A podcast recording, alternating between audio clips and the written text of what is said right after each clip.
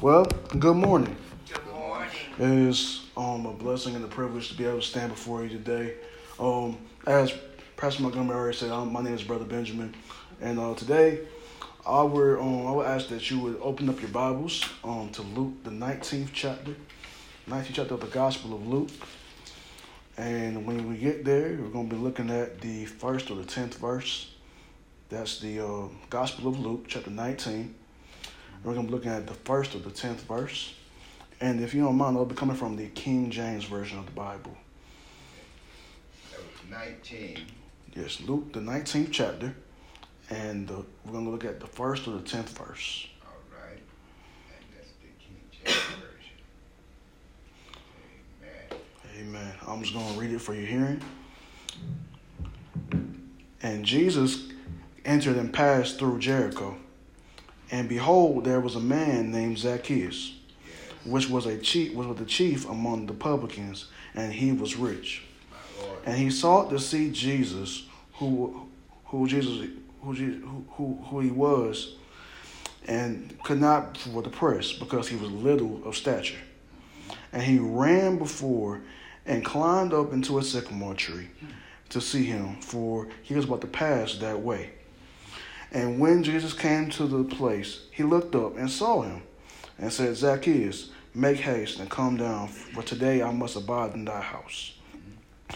And he made haste and, and came down and received him joyfully. And when they saw it, they all murmured, saying that he had gone to be a guest with a man that is a sinner. My Lord. And Zacchaeus stood and said unto him, unto the Lord rather, Behold, Lord, half of my goods I give to the poor.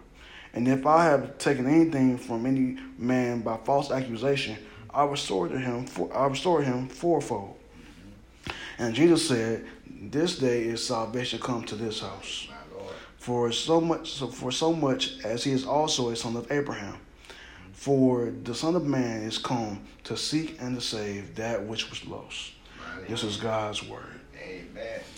Um, this morning I want to talk with us about salvation has come to this house. Yes. Salvation has come to this house. To this house. Um, the first um section I want us to look at there is a sinner searching for the Savior.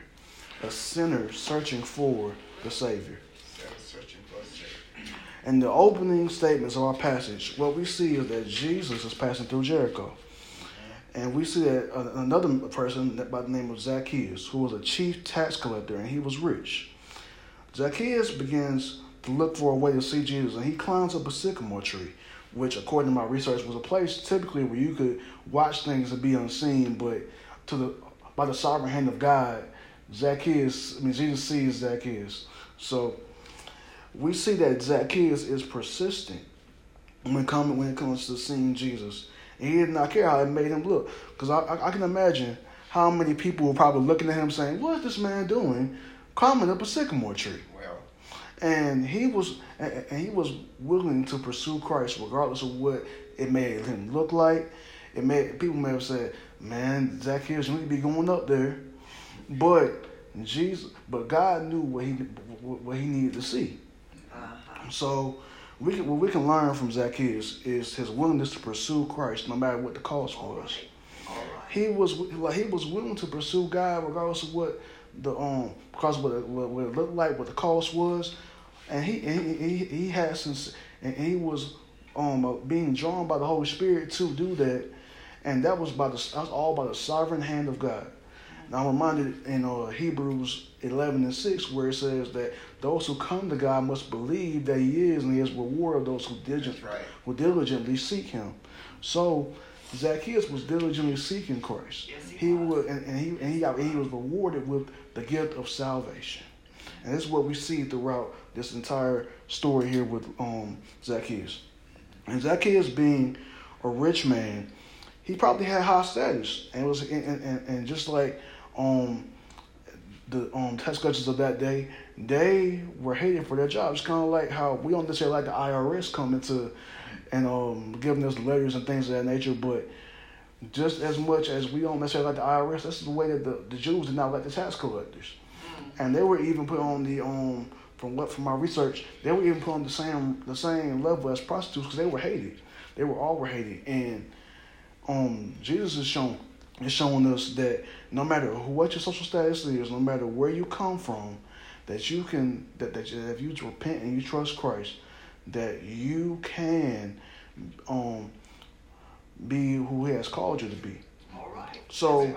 well, Jesus, so that kids rather, he shows us the the all surpassing worth of of pursuing Christ, no matter what the obstacles are, no matter what the problem is. He is a- great example of what it looks like to pursue Christ.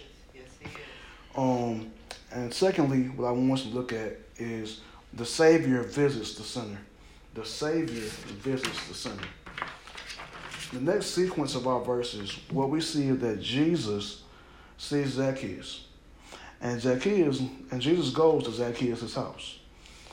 And I, I, sometimes I wonder if Jesus came to my house, what would I, what what would I make him? Could I, could, like, could, could, what questions would I ask him? Would he be annoyed by my questions? um, but Jesus is received in Zacchaeus' house joyfully, and that's a that's a, that's a that's a hospitality sermon for another day. But Jesus was received joyfully All right. into his house. yeah. And even like we see the criticism that Jesus is given, that people that the people give Jesus, um, in in the in, in the later verses, and they say, well, he's going to be with a man that's a sinner. And and think about it. Um, Jer- Jericho was a place of a city of priests, from what from, from what my uh, research tells me. So those were the people who were religious leaders. They were what, what we would consider like preachers and scholars and theologians of our day. And he was going to be with a tax collector. I think that it was by the sovereign hand of God that he was allowed to sit with that sinner, and sit with Zacchaeus, because that was going to show the the overwhelming um, influence of the gospel, regardless of who um, regardless of who the person was. And I'm reminded in Luke 15 and 2, where it says, and the Pharisees, and like where where where we're seeing we see a similar critique of Jesus in Luke 15 and 2, um, where it says, and the Pharisees and scribes murmured, saying, This man receiveth sinners and eateth with them. These criticisms, however, did not stop Jesus from saving and hanging out with lost people. And what, and what I want to make sure I emphasize here is he, he wasn't uh, condoning their lifestyle. He was showing them the li- he was showing them who he was, and he was um, hanging out with them for the purpose of show, of sharing the gospel with them. That's right. So, That's right. Um, as Christians, we must be willing to do the very same thing that Jesus did, and be willing to go to these dark places and share the light of the gospel with those, just like Jesus did. Um, and, and you need a, a scriptural reference for that. Matthew 28 and 19 tells us to go ye therefore and preach the gospel to all nations, baptizing them in the name of the Father, Son, and the Holy Spirit. That's what we know as the Great Commission. Um, so we must be willing just to be just like Jesus and to share the gospel with whoever is going to listen to us. Amen. Um, thirdly, what we see is that the Savior saves the sinner. The Savior saves the sinner. Lord. While we do not know the intricate details of what um, Jesus and Zacchaeus' conversation was, we do know that, that whatever Jesus said caused Zacchaeus to repent. All right. That's right. Zacchaeus gives signs of this, of this genuine repentance by announcing that he would pay back fourfold whoever he wronged and gives half his good, and then he would give half of his goods to the poor. When genuine, and when- and th- this is a note that I made in the in the, in the passage. When genuine repentance happens, it causes us to change and to start doing right by others. Because one of the effects of the gospel is that not only will we love God, we will love our neighbor.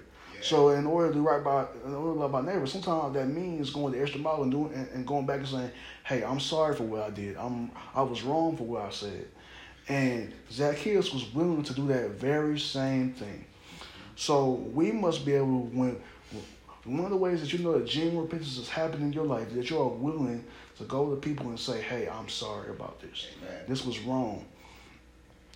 And repentance, um, if you want a definition for it, is a change of direction that begins with the mind. So when you when the person hears the gospel, that person by the power of the Holy Spirit, his mind changes. So by the Holy Spirit, his mind changes. This is not something that the man can do on his own.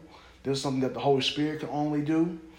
Um, that that begins with our minds and then goes to our hearts. So our hearts are changed, like Ezekiel says, that He gives us a new heart and a new spirit, and, and removes the heart of stone and gives us the heart of flesh. Um, and then it also, watch this, changes our actions. So repentance um, revolves around every area of our lives. So what happens is that we, once our actions are changed, we will be able to um, treat people right the way in, in a way that we know otherwise we would have, Amen. and we will be able to do what is right, regardless of what may happen. So repentance can only happen through the power of the Holy Spirit, my friend. And this is exactly what happens with Zacchaeus. We see that his mind is changed. How we see that, brother preacher? Well, I'll, I'll show you. Um, when Zacchaeus said, "Behold, Lord, on behalf of my good, uh, behalf of my goods, I give to the poor." And if I and if I have done anything wrong by by man, from any man, I, I restored him fourfold. So what he is saying is his his mind is changing, his heart is changing, his actions are changing by the power of the Holy Spirit. It's not something that he like Zacchaeus didn't do this himself. That was the power of the Holy Spirit that was within him that was doing these very things. Amen. So what Zacchaeus was doing was showing us the power of true repentance. True repentance. If you are not saved today, hmm. I want to I want to tell you that Jesus is more than willing to save and change your life. Yeah. He's more than willing to do that. And and, and, just like how it was, it, it was Zacchaeus was one of the most unlikely people to be saved. Just like how the Apostle Paul was one of the most unlikely people to be saved. I'll give another person. Somebody like Benjamin Dixon was one of the most unlikely people to be saved. But God called me by his grace. So if he can call me, he can call the Apostle Paul, he can call Zacchaeus, he can call you, he can call me. All right. All right. So what we see is that Jesus is willing to save and change anyone. Anyone. And I- I'm reminded of Lee Strobel. Lee Strobel. He was an atheist at one point, and back it was during the 1980s, and he um was a um he was a journalist for the Chicago Tribune, and he went on a journey after his wife accepted Christ. He went on a journey to try and debunk Christianity, and what he found out, and if you watch the movie Case for Christ, you'll find like at the end of the movie that he goes and he says, "You know what, God? The evidence shows that you're real." Well. And he right. became, and that day, back in 1980 something, he became a Christian. And now he has authored many, many books, which uh, which include um, ones like Case for Christ, The Case for Faith, and all those different books. And he has become one of the most leading Christian apologists to ever. Like he is, like he is one of the most popular Christians to come on the scene. All right. So, um, if that is you today, and you and you have not ever um trusted Christ before, I want I want to encourage you with the scripture, and it's in Romans 10, 12, and thirteen. For there is no difference between Jew, between the Jew and the Greek, for the same Lord is Lord over all, and is rich unto all that call upon Him. For whosoever called upon it, will call upon the name of the Lord, they shall be saved. So, my friend, I want you to trust Christ today. Trust Christ. Trust Christ today.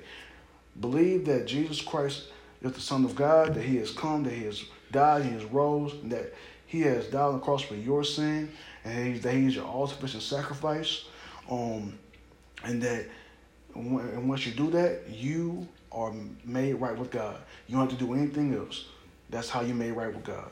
So I want to invite you to trust in Christ today and to commit your life to follow him daily.